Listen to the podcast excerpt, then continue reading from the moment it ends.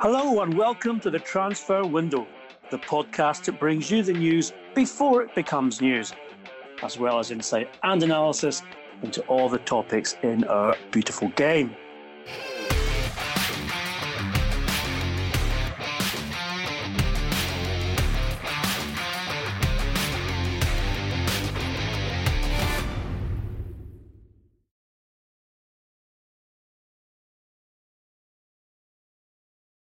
I'm Ian McGarry, and with me, as always, is transfer guru Duncan Castles. I'm delighted to welcome back an old friend of the Transfer Window podcast, Mr. Liam Rosenior, a man with more clubs than Tiger Woods, but currently uh, doing his first stint of coaching in the big bad world of the EFL as assistant specialist coach at Derby County. Welcome back, Liam. Oh, nice, to, nice to be back. Thanks for having me. And uh, in this difficult time, it's always good to talk I'm looking forward to the conversation with you guys. Nice, absolutely, absolutely it is, and and that's what we do best. That's what our listeners enjoy is the debate, and of course, uh, join us uh, in all our social media channels. You know where to find us. We'll start with just a little bit of transfer news for you, because it's our understanding that the process uh, of the potential move between clubs of uh, Lautaro Martinez and Sergio Aguero has begun this is on the back of um, Aguero's desire uh, to try uh, and find a way to win the Champions League, give himself the best possible chance before his very illustrious career uh, takes its turn to the twilight. Obviously, Manchester City are currently um, under the threat of serving a two season ban from UEFA's Blue Ribbon competition. And uh, City uh, would allow Aguero to leave uh, in the right circumstances, albeit they would prefer him to stay. Um, Lautaro Martinez is a player that City very much uh, like, and there's a possibility that in the new reality that is football, with uh, reports of 1.6 billion pounds being wiped off the value of Premier League squads, that a deal would be uh, a good. Uh, a good one for City, getting a 22-year-old Argentina international, obviously for the veteran Aguero. Um, no one uh, as yet has begun talking on financial terms. It's simply been a proposal put to the representatives of both players. Duncan, this seemed like a kind of kind of logical um, move, although one I think which, given Aguero's status with City fans, would be alarming. I think for for them uh, whether or not they agree with the player's desire to give himself the best chance of winning the Champions League. It fits with the, the pattern that Manchester City have used to build the squad they have in the sense that they, they have identified talents of Martinez's age or around Martinez's age. He's, he's 22, will be will turn 23 in August, um, and secured them uh, before they reached the very top of the game and turned them into to top players at City. Um, I think the problem with this particular deal is there is a lot of interest in Lautaro Martinez. Inter would have to be persuaded to let him go for a start. There has been discussions that might happen. He has what was a an, a relatively accessible um, release clause under the previous um, financial reality. Whether it's so accessible now is a, a, another matter. But you have clubs like Barcelona um, actively targeting the player. Um, and therefore, that issue of Champions League football becomes a, a, complexity for Manchester City when they have to go up against teams like Barcelona, who have historically had the advantage over English clubs in hiring talents of, of, of that category. Um, in terms of Aguero going to Inter, that would certainly fit with the way Antonio Conte has operated as, as manager, not just at Inter, but at Chelsea, in the sense that he has consistently asked for absolute finished talents um, who can immediately go into his team and perform and hasn't had any hesitation over over the age of the player. So you can see elements of, of that which might be attractive to um, City and to Inter. But again, I, I would emphasise I think that the difficulty City have got in persuading players to come to them until they know what is happening with their Champions League ban. Liam, have you seen much of Martinez in the last few months? I mean, would you rate him as a player who could do well in the Premier League? Uh, he's he's a obviously a slight striker rather than um, a sort of traditional big number nine. Uh, but of course, that's exactly what he'd be replacing in Aguero. Yeah, I think I think when you talk about the physical characteristics of players now, I think the game has evolved, and I think uh, Martinez is someone who what what I really like about him is, is, is change of he can change speed so quickly. He's got a low center of gravity. Not only can he, he score goals, but he's very creative, and I can see why a team like Manchester City, with the way that they play, he, he would suit them down to the ground. And in, in the case of Aguero, I think he's been at Manchester City for, for so long now, and he's done everything that he could possibly do to to help this club win win the Champions League. And with with this impending ban looming over their heads, you can see why it might be the perfect time for Manchester City to use him almost as a bargaining chip to get the best young talent they they can do. And, and, and as Duncan's rightly said, that's the way they've always wanted to go. They like to develop players before they are stars. Um, where they're on the brink. I think Martinez is one of those players of being on the brink of being an, an absolutely world class footballer. So it, it's, a, it's a transfer that makes sense in many ways. Again, Antonio Conte, as Duncan's rightly said again, likes to bring in almost a finished product. So um, I can see a lot of, of legs in this story, and I can I can see why it, it makes sense. Well, we brought you up to date, people, on uh, situation regarding the pandemic and all of the complications for football uh, regarding the Premier League on our Wednesday podcast this week. Given that we are privileged to have uh, uh Liam uh, with us today, we're going to focus a bit more on the EFL and the problems in particular, and the particular, the actual, you know, different problems faced by the Championship uh, uh, as well as Leagues One and Two. Um, a proposal made by Rick Parry, Liam, uh, in the last 24 hours with regards to a possibility of finishing the 19 2020 season um, through the summer months um, is being looked over, obviously, by all EFL clubs.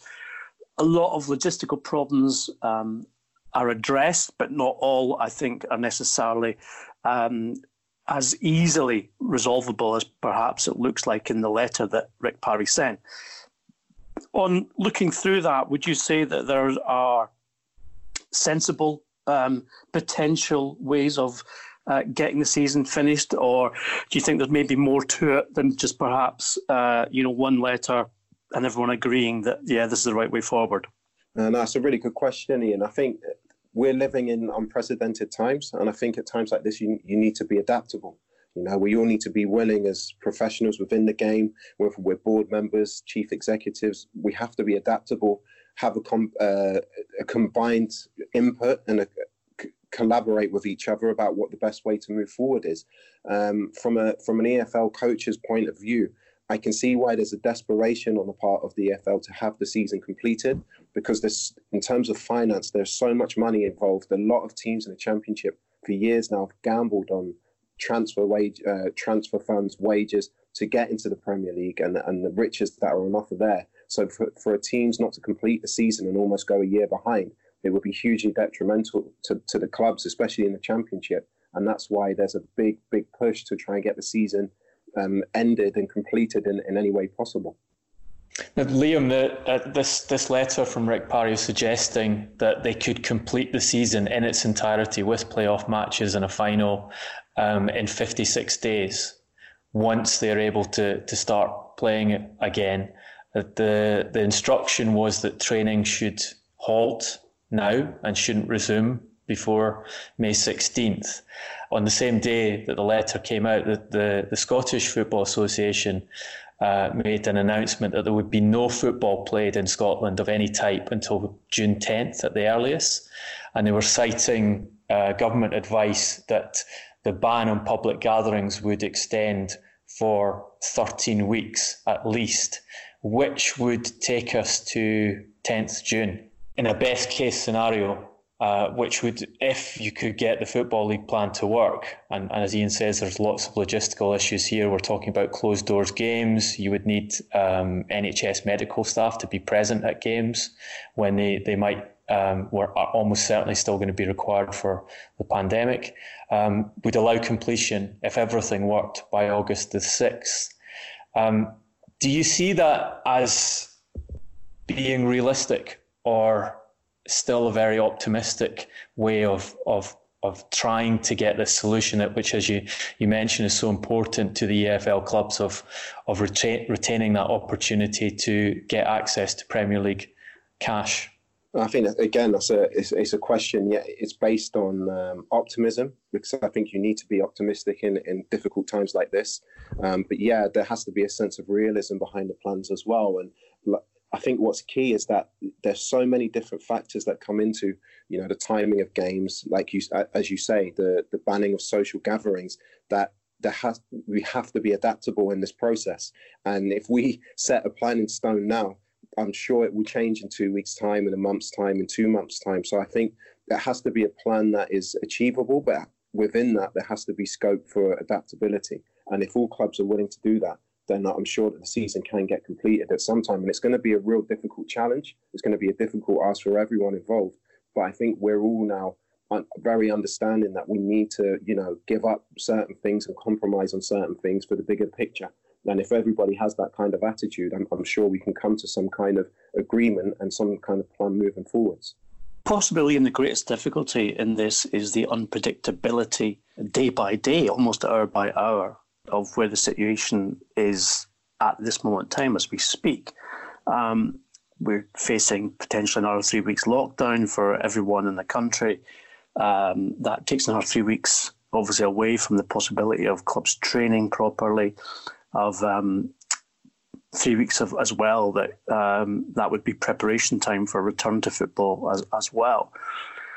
As a former player, recently retired, as now a coach who's working with elite professionals on a day by day basis, how do you see, um, from your point of view as a coach, how long would you reckon it's going to take to get your squad match, not just match, well, I'll say match fit, but match sharp is almost impossible, but match fit.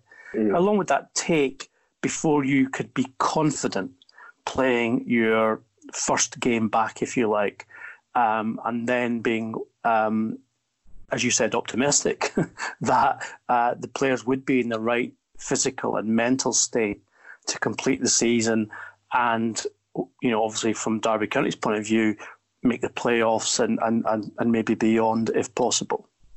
I think the best way I can answer that question is to give you a, a minimum answer because in a in a perfect world, all, pre seasons are planned over a six to seven week period. But I don't think we have that time in order to, to get things done and achieved in the in the time frame that that's needed. And that, that's where adaptability needs to come in again. So in terms of that, I think you need a minimum. I would like a minimum as a coach of three weeks I would like to have a training plan based on on the first week of building base fitness, the second week again a mixture of base fitness and a tactical element, and then used the last week almost as a sharpening and, and a higher tempo of uh, really gearing towards match play. I think you can only work to a minimum of, of three weeks before you start playing games again. Now the difficulty is in pre-season you can arrange friendly matches in in this in this situation we're in, we're not going to be in a position to arrange friendly matches to get that match sharpness. So that's where again what what I came back to is being adaptable as players. It's not going to be perfect. As, as coaches, we know that the situation we're going to be in is not going to be perfect. So I think the minimum time frame you can give on it is you, we will need three weeks to get our players in a position where they are safe in terms of playing football matches again and, and not picking up um, muscular injuries.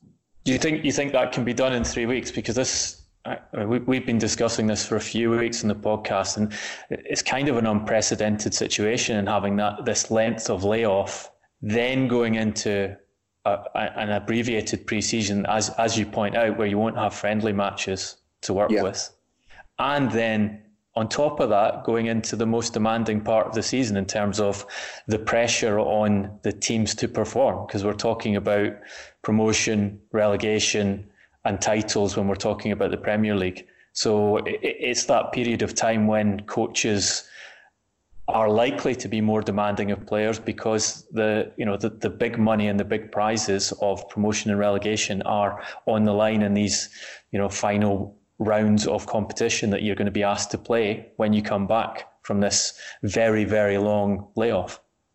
Yeah, but, but again, we're, we're, we're living in a time which, as you say, is unprecedented. And when you live in times of with being unprecedented, you have to be adaptable. You have to understand that we're sure. all in the same boat. So I think it's going to be a very, very different atmosphere when we get back to playing football again in terms of those pressures I think that people are living now under under more pressure. Mm. Are they safe from a, from a terrible illness that that can be fatal? People are losing loved ones, and I think there's going to be a real dose of actually what is important. And what is important is that yes, getting promoted and, and all of the rich that come with it is, is extremely important. But I, I, I feel and I'm hopeful that there's going to be a real strong sense of spirit and pride. And I think football's huge in society and giving that to people. So I think it's going to be more of a, I don't think it's going to be highly pressured at all. I think it's going to be a lot of, of games where people are just happy that the football can be played again. And, and to be fair, I'm, I'm quite excited about being a part of that. So, and within that comes the fact that we're going to have a minimized schedule in terms of build up to games. We're going to be playing in possibly behind closed doors. Everything is kind of so up in the air at the moment. So I think all you can do is do the best job you can in circumstances that aren't perfect by any stretch of the imagination and, and, take it from there because every club is going to be in exactly the same position. In terms of players' fitnesses, I know at the moment every single football club is doing everything possible to keep the players as prepared as possible uh, in terms of giving equipment to, to the players at home. In terms of, I've got a rundown on, on my on my laptop of every single player's data in terms of every session they've logged since they've been at home. So I think most clubs are going down that route of making sure that players, from a fitness point of view, are as prepared as possible to go back to, to do something that they love to do. That, that, that's a great point about the the sort of desire to get back to being involved in doing something again. Is that the general feeling you get from the players that you're working with and the, and the coaches you work with that they're they just want to get back to a sense of normality, which is training and playing football again, whatever the context of it of it's going to be. Yeah, I think that's exactly it. I think um, it's not until you you come into a time like this that you realise how fortunate you are to be in a profession that, that you do. And I've spoken to a few of the players, and they're itching to get back, and they didn't realise how much they actually enjoy uh, the training element, the playing element. But I think even more so than that, what's been really apparent is the social element. Um, the fact that players can be together in a dressing room or they travel away together. So I think that there's a real understanding of not taking things for granted. And I think that's going to feed into a, a really different kind of atmosphere within the game and within society when we do get back to, to hopefully normality in the future. That's a very interesting point you make, Liam, about players taking stuff for granted because there is, rightly or wrongly, a public image of you know professional footballers who feted and pampered and everything you know is done for them, etc., etc. And and yet here we are in this very very uh, abnormal situation where players lose all sense of routine, all sense of reality, uh, and their daily uh, routine, which allows them to function as a professional footballer and as a person. And you're right. I mean, I've been speaking to a lot of players during this time of lockdown when they've not been training, and I've never heard so many moans about from guys who actually don't like training that much, who suddenly want to get back training. It's been quite bizarre to hear some guys who are like, oh, you know, during the regular season, oh, we're not going to day off this week or whatever, to suddenly, oh, I wish I was back in training. I'm so bored and I'm desperate just to get a bit of banter with the lads and, you know, get a game and everything else. And it's not just the physical aspect. We have mental health to think about as well in terms of, as I said, the huge disruption to players uh, in terms of their daily, weekly um, uh, normality. Um, and I'm sure, and from what I hear from players, and coaches is that you know the desperation to get back is absolutely genuine and and, and very much to the fore. I, I just wondered, you know, how that's going to impact when finally, you know, the powers that be say, right, okay, it's time you can go back to training. Um, and we're going to be working really hard to find a way to when you can start playing football again. I mean, with regards to day to day stuff for you, Liam, what does that include? I mean, I know you've been in touch with players and people at the club and everything else, but the bottom line is you don't have that um, social interaction as well as that professional interaction with players that you normally have on a daily basis. Um, and that obviously will have, you know, an effect on how players' minds work as well as their bodies. Yeah, that's a, that's a really fair question, and I think we're all, I think in, in, in every industry at the moment, we're all in completely the same boat. Um, so it's not just in football that this is happening, but, but again, I think it's so difficult to explain. You know, I, have recently retired from from football, and speaking to the players at the moment, I'm saying this is what retirement feels like. There's a huge void in your life where you've been so focused. Uh, every Saturday, you've got a focus to work towards. Every every day in training, you're working to either your body to improve or technically to improve. Then all of a sudden, that's taken away from you. So again, like I come back to the point that I think my job is going to be made a lot easier on the training pitch in terms of players buy-in and, and, and enthusiasm and being engaged in, in what we're trying to do, just because they're going to be back doing what they love.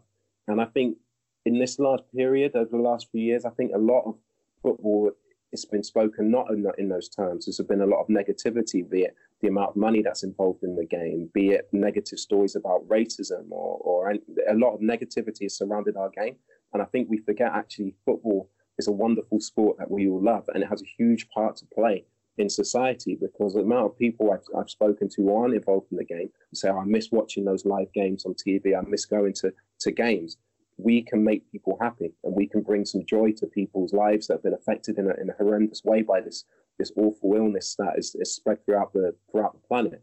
So I think there's going to be a lot of, uh, of difficult times ahead, but uh, the optimist in me says there's going to be a lot of times where actually football can bring people back together and we can actually appreciate the game how it should be appreciated. I don't want to bring you back to the negativity after sentiments like that, but I think we, we have to address you know one of the elements of negativity that's been discussed very broadly around football in the last couple of weeks, and that's the the demand essentially from a government health minister that uh, footballers be the ones to set an example and sacrifice their salary um, and uh, donate to the NHS when when other areas and other um, affluent areas of of the, the UK economy haven't been targeted by government ministers in, in such a way. What, what's your feeling on that debate and um, the pressure and the, the kind of battle there's been between Premier League um, clubs in particular, but also in the EFL um, to impose salary cuts on players, um, which wouldn't necessarily go towards charitable causes, but would just come off the, the, the bottom line of, of the football club. Yes, uh, I think I think your question has two points in it. In terms of the, the statement that was made sur- uh, surrounding footballers and, and, and pay cuts, uh, what footballers aren't spoken about is the amount of money that they in in their in their PAYE envelopes at the end of each month, how much they put into tax in, in terms of the money that they earn. Um, I, th- I yeah. think there are other, you know, if you talk about society, a lot of people you use the business tax rate to um, to get around, you know, income tax and things like that. So in terms of that, I think it was a really naive statement. I think it's an easy it's an easy brush to, to tar footballers with at times like this. And what I was really impressed with was the was the response of not just footballers defending themselves, but everyone in society saying, "Well, hold on a minute, there are plenty of other people out there who aren't haven't been paying their way for for a long period of time." Um, the second the second question within what you said, uh, there is a huge disparity between Premier League earnings and income and, and the rest of the EFL, and that's something that's been discussed for years as well. Um, obviously, that's come to the fore now in the situation we find ourselves in. Um, and, and I think that's a completely different thing because a player's salary is he's an individual. He, he what doesn't get spoken about is how how much how many sacrifices footballers made in their early life, you know, socially to become professional footballers. It's such a difficult industry to get into. And a lot of players have sacrificed a lot of their time, a lot of their friendship groups just to become professional footballers at any level. Um, so, in terms of the disparity between uh, what Premier League teams earn and what EFL clubs earn, it's a huge difference. But also, what's a big disparity is the amount of money that is spent.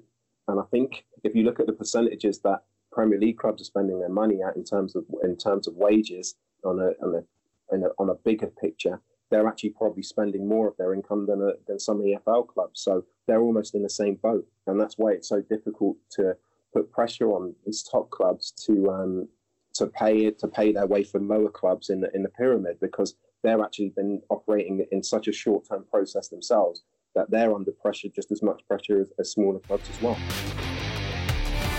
Liam, a, a lot of the discussion around how football could be restarted and how the season could be finished is centered around the proposition of playing games behind closed doors. Uh, it seems on the face of it to be a sensible um, idea on the basis that uh, season could be completed, clubs won't lose as much money because the broadcast deal can be potentially fulfilled, etc., etc. Although we are excluding the, I think, fundamental part of the game here with what do the fans think about that, um, and also risking the possibility of mass gatherings of people, which are currently banned, of course, outside of football grounds where a game is being played behind closed doors. Now, you will have spoken to many more players than I have in the last few weeks about the nature of whether closed doors is a plausible um, way to get around or, or at least solve this problem. But every player I've spoken to has effectively said to me, I would rather not play the game at all than play it without fans. Is that the kind of feeling you get as well? And, and, and even yourself as a recently retired professional, is that your own feeling that, you know, we're being very, very uh, selfish and potentially um, negative about what the fans want with regards to seeing their team play, if indeed those games go ahead. Yeah, it's a it's a sport for the fans. Without supporters, football wouldn't exist, and I think that's been um, been shown in the last few weeks and months of how important the lifeblood of, of this sport is, is, is the supporters, you know, the paying fans. They are the lifeblood of, of this sport. Um, but what I would say is, and, and at the beginning of our conversation, I said about being adaptable. If completing the season means that we are saving football clubs so that there is a club for, te- for, for fans to support in the, in the coming years, and it, it prevents teams going into administration or even going completely bust, then as someone who is within the game, I'm willing to do that because there is so much on the line financially for teams at the moment in terms of promotion to the Premier League, in terms of where they finish. If we don't complete the league in any way and, and clubs go bust or become go into administration, we've got to look at the bigger picture. So I completely agree that playing games behind closed doors is, is by far from ideal. And without without supporters being there, it's a completely different atmosphere. But at the same time, if we don't be adaptable and willing to to give up and compromise, then then I feel like a lot of clubs are in danger of going bust and, and not being there anymore for, for, for fans to support over the next 10, 20, 30 years. So there has to be a degree of understanding and empathy for the situation we're in um, from players, coaches, supporters, board members, and, and hopefully we can work collaboratively for the best outcome of our game. Well, I think from, from having watched some of the closed doors games we saw before um, football was suspended, it, it's going to be it's going to be very interesting to see how supporters respond to a sustained period of watching these closed door games. And, and I'm just from a kind of academic view, how how the football um, works in that environment where you take away the home support and the, the difference it makes in, in terms of the outcome of the matches. And obviously, you've got an integrity of, of competition issue if if uh, a team is prevented. I think Sheffield United, in an example here, they, they miss a game, um, one of the, the games where they've got the opportunity to get into Champions League qualifying positions against a strong pro- opponent at home, which they'll, they'll probably end up um, playing behind closed doors, which is obviously a, a significant disadvantage. But um, in your career, Liam, did you ever have to play a match behind closed doors or, or coach in a, in a closed doors match? Uh, for, fortunately for me, no, I haven't, and and I have watched behind closed doors games, and they are completely different atmosphere to what we want in the game. You know, home away support, the element of atmosphere, they actually make the games so much better to watch. They they are fans, I've always said in my career, I don't think fans sometimes realise what a huge influence they can have on the outcome of a football match. Um, I've been away at massive clubs, and you, you, step out onto the pitch, you hear the noise of the crowd, and you know it's going to be a difficult day.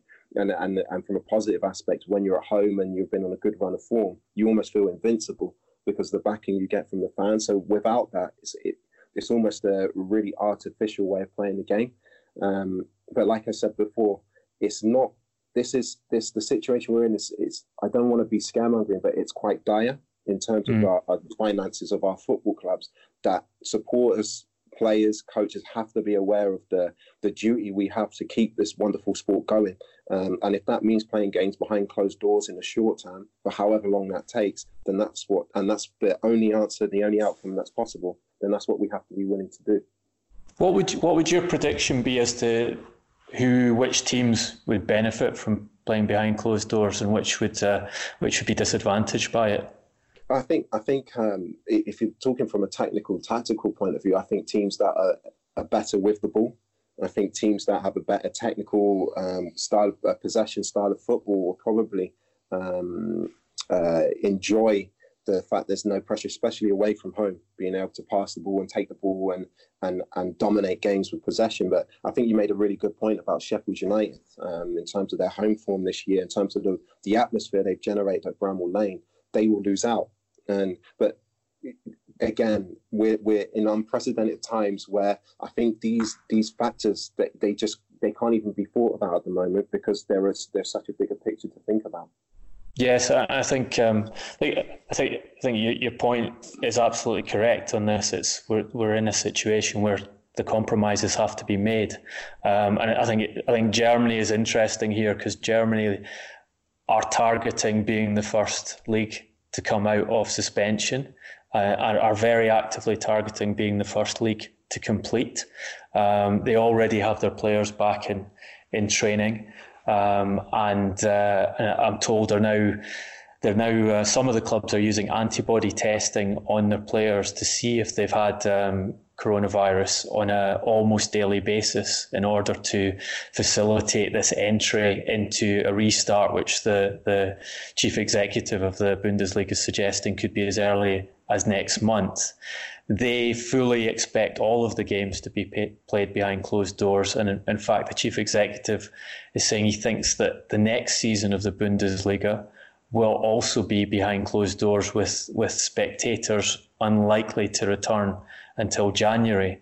So um, I think that that gives a sense of the, the degree of of compromise that's being made by probably the best prepared league in Europe to try and sort out the financial problems they have and, and preserve the, the TV revenue, which is also important to sustaining their league and their clubs. That's a great point. I think in terms of um, organisation and structure, I think uh, the German nation in general, they're they're, they're the forerunners in in in, in Europe and pro- probably the world. And um, one thing I would say, in the bigger picture in, in terms of Germany is, I think they the, the best equipped. They in terms of testing um, not just footballers but society in general for this for, for COVID nineteen. I think they've been the best equipped.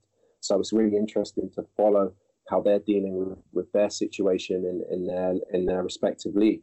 Um, it's not ideal again, but as you say, the TV money and the prize money is literally sustaining clubs that are operating on such a short term level. And if we want clubs to continue to, to exist, then then we need to, to, to find the best solution to do that. Liam, I think it's interesting. Uh, something that we haven't, we've touched on in this conversation, um, not specifically, but we have touched on it um, in, in certain ways, and that is the importance of football to the social fabric of society, not just in this country, in, in the UK, but all over the world. And you made the point uh, earlier about how football can unite people.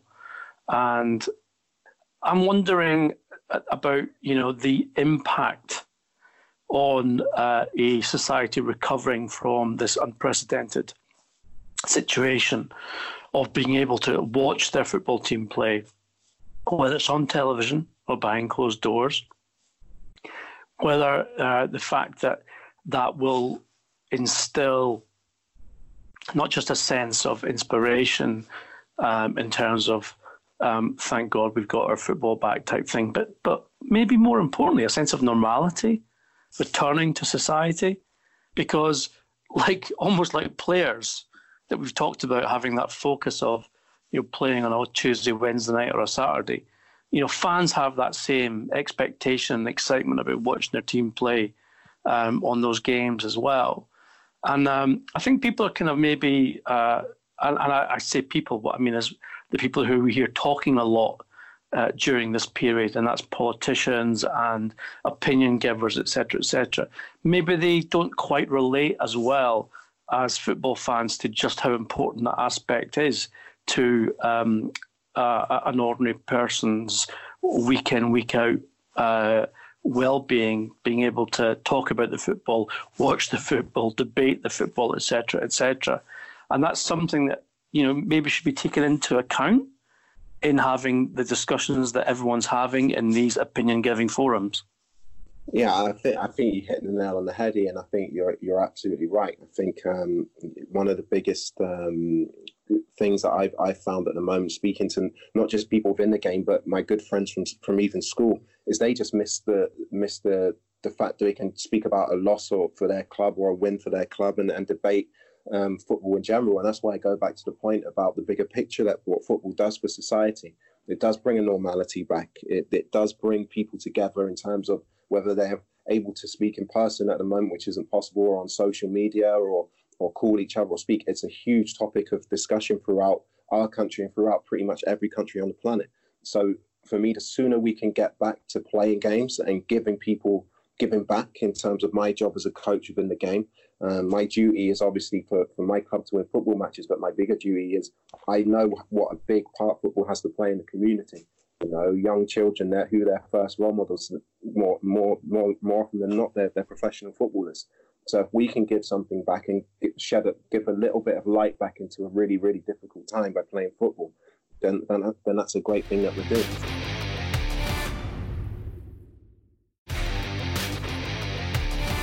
Now going back to Derby County, uh, um, Liam, obviously you have uh, had the privilege, I think would be fair to say, of working with uh, England's record goal scorer, Mr. Wayne Rooney, uh, since January this year. Obviously, that's been curtailed by recent events.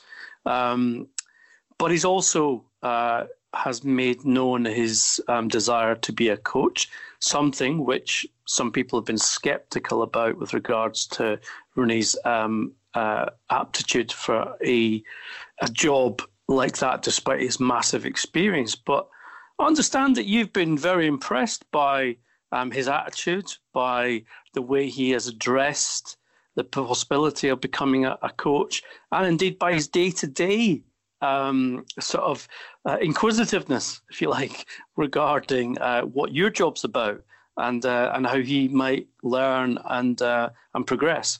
Yeah, he's been an absolute pleasure since he's um, set foot into the football club, um, and not only just on on the pitch and his performances, but off the pitch as well. And the great thing for me is um, I want to be the best coach I can possibly be, and, and one day coach and manage at the very highest level.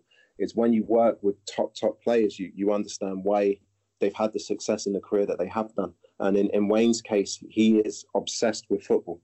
Um, he, he, loves the game. Uh, he wants to learn from the tactical details of the game, key moments in games, um, set plays, any any part of the game which you can improve as a team. He's consistently asking questions. He, he's consistently um, analysing games, in, in particular with, with, myself and the coaches we have in the coaches office. And um, that's why he is the player that he is, and, and, and had the career that he's done. Is he's he's obsessed by football and absolutely loves the game, loves the game and I think he's at a place now where he sees that his career is coming to the to the twilight of it of, of its time, and and he still wants to be involved in football. And I think the reason he wants to be involved in football is not for his ego; it's because he loves the game so much and, and wants to give something back. How long do you see him continuing to to play at this level, given um, what you've seen from a training perspective and a, an on-field perspective during his time at Derby County? Um, I think I think that's a question that you can only ask Wayne. Um, I played with a player um, at Brighton, Bruno uh, Bruno Saltor, who played until he was 39, and because of his understanding of the game and his reading of the game, he can manage his body. And I think Wayne is such a, uh, a gifted footballer from a, from a purist point of view. You don't realise how good he is until you see him every day in training.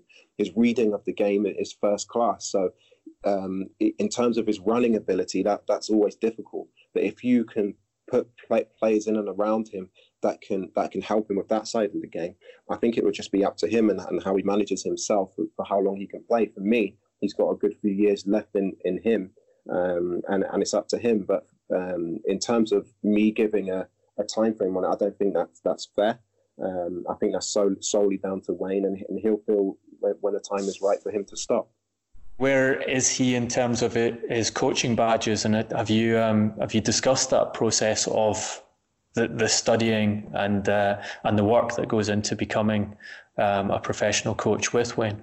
Yeah, yeah, we've spoken about more more times than not, and I, am more than happy to you know give my insights and my experiences. Um, I think I was one of the youngest um, coaches to ever complete a pro license while I was still playing. So he's always asking me about the the process. He's he's currently halfway through his A license at the moment. Um, but in my experience, um, especially this last year at Derby, it's um, it's more about the experiential experience that you get. So in terms of my learning, most of my learn I've learned so much in the last year that you, you could not learn on a on a on a license course.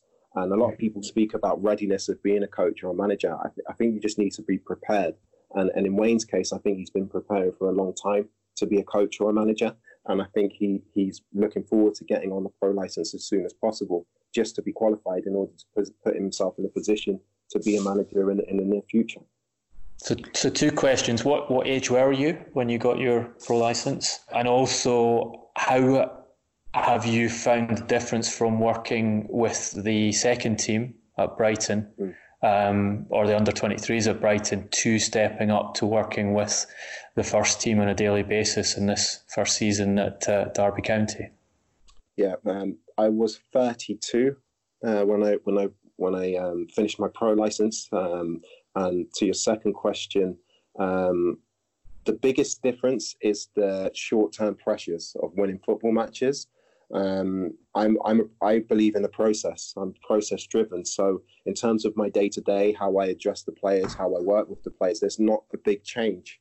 Um, I think whether you're coaching under 23s or academy team or a first team, I think your first thought has to be the players, an individual player's development and then a collective development and, and improvement in performance. And that gets you the results. Um, I spoke about clubs working in the in the short term um, from a financial point of view, and there's a lot of pressure in the short term of, of, getting results on a Saturday afternoon for sure. But if you're not a coach that's willing to look at the bigger picture and improve over a certain period of time, you're not going to have consistent success. So, in terms of my process, I haven't changed um, how I how I address the players, what I look for in a player, um, how I want to improve them, not just over the short term, but the long term. But the biggest factor is, is gaining result, results in the short term as well. Liam, just a, a, if you can, give us a little bit of an insight into day to day interaction with uh, with Wayne in the sense of um, I was lucky enough to sort of uh, work in journalism through his throughout his career, but since he kind of burst onto the scene, obviously in the early 2000s all the way through to captaining England, etc., etc. And there was never a dull moment, to be fair, um, with with uh, Wayne. Um, people don't give him credit for his very, very uh, uh, succinct and sharp sense of humour. I think it's probably quite a, a, normal thing among Scousers, but you don't see it very often in his, in his public uh, kind of uh, press conferences, etc., etc. Um, but I suspect he's probably um, quite an asset in the dressing room and in training and everything else with regards to the other players, as much as he is in a playing sense on the field. Yeah, he, he's a huge asset. Um, in terms of the day to day workings with him, we, we try not to put too much pressure on him. We know he has a huge job in terms of playing, um, playing the game, but it's, so it's very informal. So it's as and when he wants to come in um, to the to the coach's office and discuss it, our door is always open. You know, we, we, we ask him for his opinion and his feedback on certain areas of the game, or even sometimes how we can help certain players. But we don't put pressure on him to be in all of our meetings all of the time. And I think then you create a really natural environment for him. Uh, what I would say about Wayne is he's an absolute pleasure to be around. Um, I, I, think when you, someone of Wayne Rooney's um, of his caliber and, and of his influence in, in our society, how, how many people, he's told me stories about paparazzi following him when he was 16 years old. I think when you've lived that type of life, you've always had to be guarded uh, in terms of your dealings with the media, in terms of your dealings with, with the wider public. But when he's in uh, in a safe place, uh, you know, in a coach's office, he's an absolute pleasure to be around. He's highly intelligent. He's really insightful, and he's got a really, as you say, a really sharp sense of humour. Um, so he, he's great to be around. He's always speaking to the younger players, always coming up with ways to help them, and he shows a natural um, want and need to help younger players and, and, want to improve them, which I think is the key ingredient of, of being a successful coach. We, we speak so much about winning games of football, which, yeah, that's what we're there to do. But I think the main essence of being a coach is to help improve, is, is a want and a need to help improve people, not just on the pitch, but off the pitch. And I've, I've heard when I speak to players about buying their first car, making sure it's, it's a safe car, it, just life lessons. And, and he's someone who wants to impart that wisdom and his experience onto younger players. Just out of um, curiosity, what did you recommend? Was it the i8 or the Lamborghini? no, no, it was something. Um, it was something far, far more um, conservative um, and, and, a smaller car. And he was talking about the size of, your, of an engine um, to one of the younger players and making sure it wasn't it wasn't anything too flashy because they haven't done anything with their career yet. And and that's the type of advice that I think he's grown up at, first at Everton under David Moyes, really humble, grounded um, upbringing in terms of his own career. And then he went to a huge club at Manchester United with a manager who was all about, and, Sir Alex Ferguson was all about humility and, and, and always n- never being content and always wanting more and and that's why that's why he's had the career he's had, and he, he wants to help players, especially young players, have that same mentality to reach their potential in their careers. Well, that's magnificent. I mean, that's Wayne Rooney, England's record goal scorer, budding coach, and part-time car salesman uh, to younger players with regards to their ongoing safety. People uh, here at the Transfer Window podcast, we try to bring you knowledge news that you didn't think you'd ever hear. Well, there you go. You've got some more today. We're going to end this particular podcast with our quick fire round. Uh, I'm going to ask Duncan and Liam uh, uh, under the um, aegis of a recent question uh, put out by a well known television channel to who named their top 10 managers of the Premier League era. But I'm going to make it more difficult for uh, for both Duncan and Liam. I'm going to say take Fergie out of the equation. You're not allowed to say Fergie because clearly he is the number one. So the race is on top coach of the Premier League era, minus Sir Alex Ferguson. Duncan. Look, there's, there's actually not very many candidates here if you think about it, because. Um, well, I'm sure they would. The candidates would disagree with you. well, you, are going to have to have won the Premier League for a start, and Ferguson 13 titles as Manchester United manager, and uh, the the highest uh, behind him in terms of Premier League titles are Arsene Wenger and Jose Mourinho on three, um, and Pep Guardiola has two. Um, I guess some people would want to put Jurgen Klopp into this equation, but I think you can't really make a case for someone who, if he's got a Premier League title, it's with an asterisk um, as yet. I mean, he, he is he's won it this year. He's going to win it. He deserves to win it, but he's only won one. So then I, I think for me it comes down to you have the analysis of of Pep Guardiola, and you've got to say, well, he did that with the most expensive squad in the history of the game, so better resources, an entire club designed around him, and hasn't managed to win the Champions League um, with that squad. So I'd, I'd, I'd, mark him down a little for that. Um, I think Wenger, the Invincibles, and some of the best football we've ever seen um, from a aesthetic point of view um, from his teams, but didn't win uh, the Champions League. Uh, Prem, uh, the Champions but, League but, European but title in his career. To be to, to be fair, he did revolutionise the way that football was played in this country he changed the way football was played. He revolutionised diet, and I, but I think you know he was surpassed in terms of the the tactical side uh, by Jose Mourinho. He changed the way football operated in the country when he came in, and Wenger wasn't able to respond to that. Ferguson was. Ferguson copied and adapted, and won again. Um, so if you're, I think if you're looking for number two, given the records that that that Chelsea team put up that he did it in two different spells. So he has three titles across two different spells.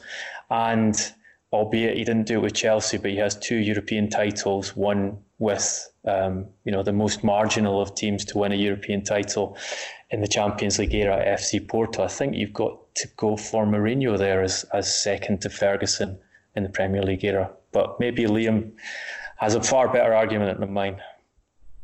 No, no, not far back. It's really interesting hear, hearing your point of view. Um, it's funny that you base um, a manager, manager's success on on titles, which is completely understandable. But it kind of goes against my principle of, of, what I said before. I think a coach's job is to maximize the potential of, of the group that he has, um, yeah. and I think a few a few managers have come to my mind in the, in the way that their teams play. at the moment, I think um, Liverpool and Manchester City, in terms of their performances, in terms of their football, are setting the bar of the Premier League to something that we, we've never seen before. Um, I think they're, they're such good teams that I don't think we'll realise how good they actually are until, sadly, those their eras have passed again with, with Jurgen Klopp and, and Guardiola. Um, in, in, for me, I think Arsene Wenger definitely deserves to be mentioned uh, for what he did because he didn't. What I like to to to analyze is just the effect that managers have had on our game, and I think Arsene Wenger had a huge impact in terms of the way we see foreign players in our nutrition, our diet, and he had a huge effect on many coaches coming up through through the system now. But I think in the in the modern era, I think Jose Mourinho, um, his first spell at Chelsea, for him to come off the success he had at Porto and hit the ground running, and and with a at the time was a very young team at Chelsea. You know, John Terry was just coming into his prime. Frank Lampard, he signed Didier Drogba from Marseille, unbelievable team that he he got he put together there. So I think for that first period, he's definitely in the equation. But if I'm going to speak now from a purely coaching point of view and watching the game, I, I think Jurgen Klopp and, and, and Guardiola have to be up there because what I love about the way that they play the game is they're fundamental. They're fundamental in what they believe in and the way the game should be played.